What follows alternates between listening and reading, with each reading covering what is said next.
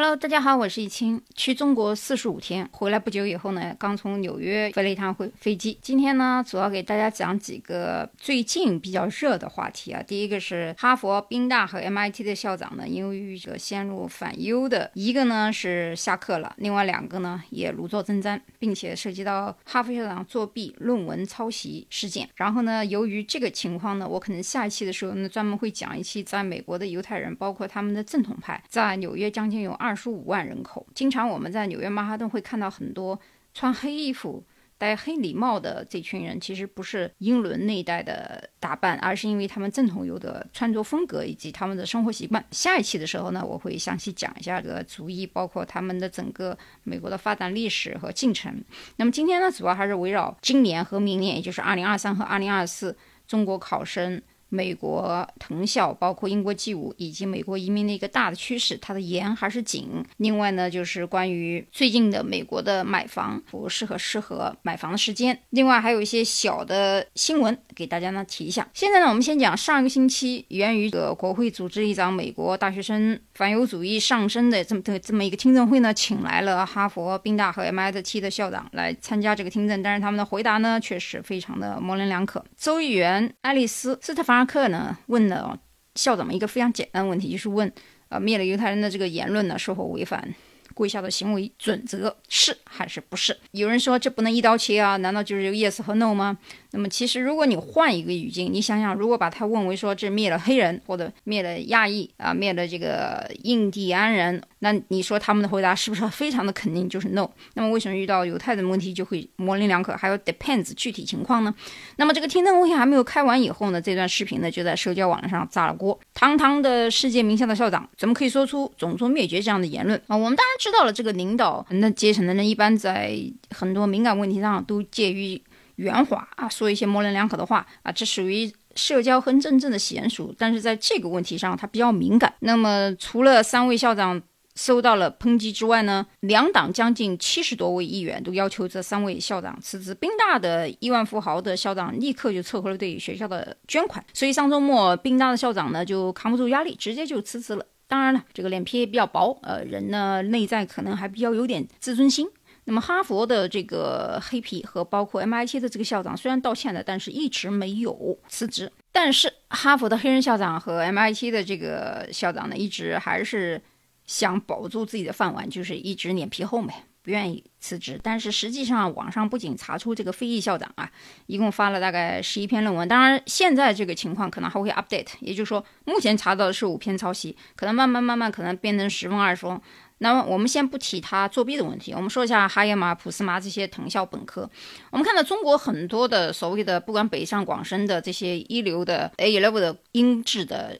私立学校，或者是美制的 A P 学校，每年你看看本科能考上美国藤校或者英国 G 五 的有多少，而且是越来越难。难在哪儿呢？就是很多人觉得说，哎呀，我们学校呃，出了一个两个中国考生多少个，一个两个，这是什么概率？而且你也不看看人家是不是外籍的背景，或者是有绿卡的。很多家长就是光看是不是学校有个人，但他并不知道这个学生他是外籍生，还是说是美高啊，还是说英高，还是什么其他情况。很多人这个不知道从哪里听来听来说是美国不安全，英国安全。我已经想笑，概率问题啊，你就是在马路上，你哪怕到东南亚，你也有可能啊失去某个器官都有可能。你到英国的话。啊，说句老实话，难道就真的比美国安全吗？所以就是大家一窝蜂的去英国，或者一窝蜂的说我们干脆都不去，都去香港，把这个英国和香港的门槛呢推得越来越高，价格不仅越来越高，而且难度越来越高。以前的时候，英国 G 五 个小 case， 两个 A 星，两个 A 就可以了。现在，呃，明年这个趋势啊，你三个 A 星都不够，就是市场的竞争力大了以后啊，它难度加高。那实际上它的这个性价比和它的世界排名呢，跟美国大学是没法比的，这个我毋庸置疑，大家都不用去考虑这个问题。很多人说啊，我就是喜欢英国这个香港安全，其实还是钱包里钱不够啊，因为你如果去了啊纽约曼哈顿或者是加州的话。咱们不谈曼哈顿的价格和生活费，一年一百万是小小 case 啊，都是一个很普通的消费，所以你还是因为没有钱嘛，对吧？那如果说你学习成绩好，你可以拿奖学金，其实不在乎是美东还是美西。那加州当然价格可能会比曼哈顿要砍掉一半，大概一年五十万左右就可以了。那美国中部、东部还有很多南部这些学校，可能一年就二十万、三十万就可以了。而英国呢，基本上你就是到伦敦，那它的价格也比加州要便宜很多。所以呢，实际还是钱钱的问题。第二个呢，还是认知问题，就是美国的很多本科的院校 top 三十可不比 G 五差呀，你 top 三十。拿出来 top 二十拿出来几乎都是大城小城的学校，没有没有什么挑的。有的时候我们要看专业排名。哈佛这个事情我们继续谈，就是你看这个黑人的 S A T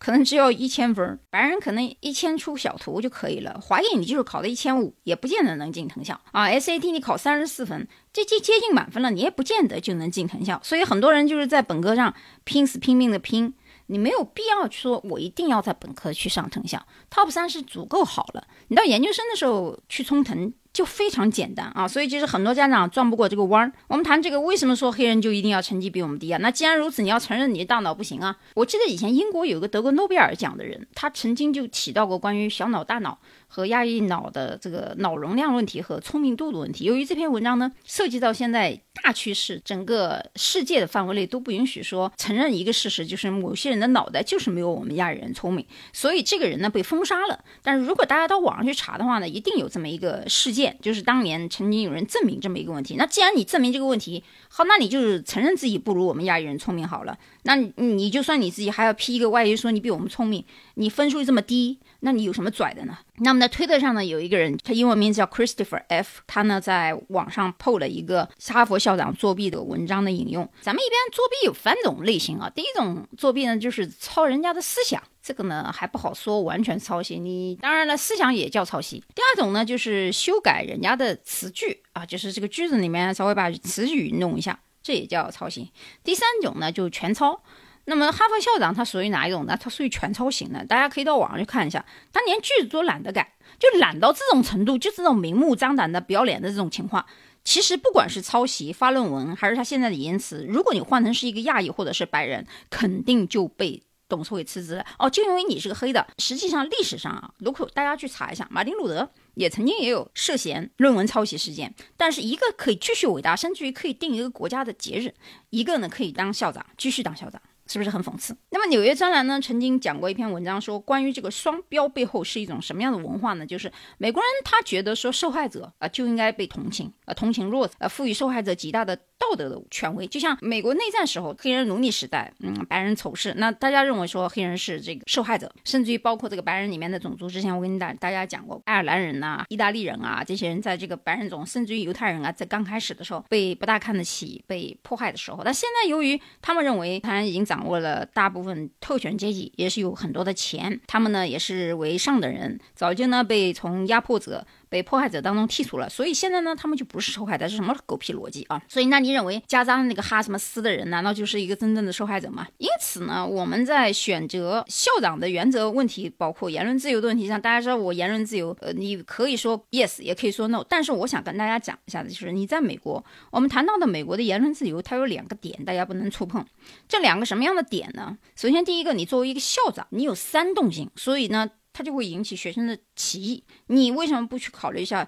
你像你们可能还有很多坐立不安的犹太学生呢，所以我们在把握美国的言论自由的尺度和把控上，大家要注意有两点。第一个，不是说你什么都可以随便说，也不是说什么都可以泛泛的谈一些什么种族主义、歧视、仇恨、灭绝的言论，嗯，警察就不会来抓你。那主要是看你在哪个州，取决于你在哪个州，因为这一条呢是受到宪法第一条修正案保护的。那有人说美国的电视节目尺度最大，政治辩论更不要说了，那用我们的眼光来看呢，可以在攻击、诽谤、中伤。另外一个前提就是你只能对大众，而不是针对个个体啊。什么叫针对个体？就是你不能老是写信恐吓，呃，对某个人进行威胁，说啊你是什么样的种族，骚扰他，你霸凌他，甚至于反对某个人，这个呢实际上是违法行为。但是如果你不个人，你只是说 general 说啊这个主义怎么样啊，那个犹太人怎么样啊，那个德裔人怎么样，说你反法西斯也好怎么的，这个你没有针对某一个人呢，在某种情况下也不算是违法行为，也可以算是言论自由的。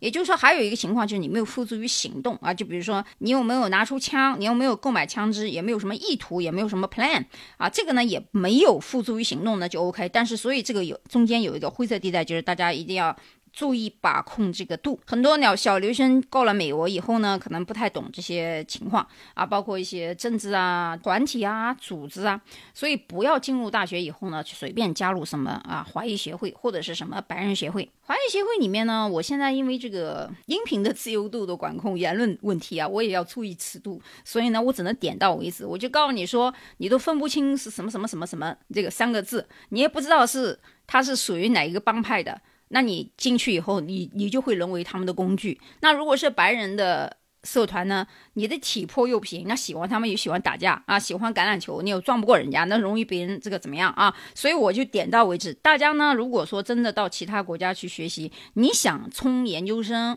又想拿杰出人才，对不起，你先提高你的 G P A， 考研呢就考个 G R E， 人脉多一点，留意一下，准备做 H one B 准备。有人说我怎么也凑不了，当然你凑不了了，你又不像印度人那么不要脸，弄十个公司来抽，那十个公司你你说你可以吗？你当然可以啊，你花钱啊。所以这个世界上没有什么东西是可以用钱不能解决的，只是你不知道信息差而已啊。包括这个杰出人才，有人说杰出人才呀、啊，简单啊，包装啊，你做梦去吧啊！网上那些骗你去做杰出人才什么 N I W 的，你把你自己算算好，你是得过诺贝尔奖，还是拿过全世界的什么组织奖啊，还是什么国家级别的奖，不管是艺术家、医生、博士还是其他什么专业。第二个，你发表论文了吗？你发表的论文是 S S C I 级别的吗？啊，还是 S S C I 一 级别的？你发表个五到十篇吗？你没有的话，你要你知道买一篇现在外面多少钱吗？都是十万左右。你 peer review 有吗？啊，你有五十篇吗？还是三十篇吗？这就是对华裔的一个苛刻的歧视，我觉得就是这样啊。就现在移民局几乎 E B one A 拒签率非常之高啊，他不看你是什么，他一看你是华裔，他就对你特别的苛刻。N I W 也是，现在 N I W 都赶上博士了，你别说你研究生了，就不要做梦了。网上什么小红书啊，这个说啊，随便做一个 E B one A 包装一下就可以啊，你千万不要上当受骗。杰出人才和 N I W 要求是很高的，你自己如果不是一个博士，没有专利，没有协会科研发表，不是什么负责人啊，基本上你是过不了的。但是如果是个黑人呢，我这个手实力啊，就隔壁，比如说同样一个办 E B one A 的人，他隔壁一个邻居也是做医医学院的，可能是个南非什么鸟地方的地方，但是呢，哎，他是个黑人，他只要翻一篇文章他就过了，而且还没有排期啊 ！Oh my god！ 你说是这个是不是很公平？那所以说这个事件呢，啊。起因是因为反犹太主义，但是实质上我觉得就是在整个大环境和这个整个世界的范畴之内，大家要注意。呃，现在我发现这个有一个非常不好的抬头，就是啊、呃，很多地方都建议说要什么啊、呃、transsexual 这些东西，就是什么变性人呐、啊，什么中呃同性恋呐、啊。呃，什么小国主义、小岛主义啊？那以后我觉得中国学生在申请英国或者是美国或者其他澳洲这些五眼联盟的国家的时候，你最好你就写你是岛国人，要么你就说你是个同性恋，要么你可以说你是个异性恋啊，最好是一个变性人。我觉得这是非常容易被录取的，要不然的话，那这个哈佛的黑黑人校长为什么不下台？对吧？其实这个事情呢，就是从这个事件以后，我给大家捋一下这个头绪啊，扯得有点远。然后下一期的时候呢，我会讲专门讲犹太人的历史。这段时间美国利率有点降啊，有点降，但是它并不是一个卖房和买房的好时机，因为如果你有第一房的第一批房的这个 mortgage 的 equity， 就是你的收益啊，它去滚第二栋房的时候呢，如果你买的时候当年是 百分之三点五， 现在是百分之六到百分之七的话，你想你你要付两倍 double 是不划算的啊，所以这个点不太好。我这次从中国回来四十五天啊，我想说一下我的感受，就是啊嗯，因为我在大概二十二到二十一岁的时候，因为背着画夹嘛，经常出去玩，自己画画。我到的一些山区啊、农村啊，包括中国的很多的呃美丽的地方呢，都是几乎是很少有现代的旅游团去的，所以我见过中国很多纯粹的大山大水，而且那个时候很安全啊。八九十年代的时候，我自己背着画夹出去，哪怕晚上打个地铺，坐在门口拿画板一铺啊，大家枕着睡，甚至于爬拖拉机。啊，什么农村的这个山沟沟里面都很安全的，就一个人都没事啊。现在你让我去，我肯定不敢去啊，不敢去。但是呢，我想跟大家讲的就是多少年前的中国跟现在还是有变化的。那现在呢，国内我这么多天回去以后，这些大城市再转一遍以后，我就发现，嗯，好卷啊，好累啊。然后我走的时候呢，刚好这个北京和北方地区又爆发了这个新的支原体啊，那种多种病毒的一个病源。那么我走之前呢，我。去了这么多大城市，到了深圳的时候，我还是感觉到，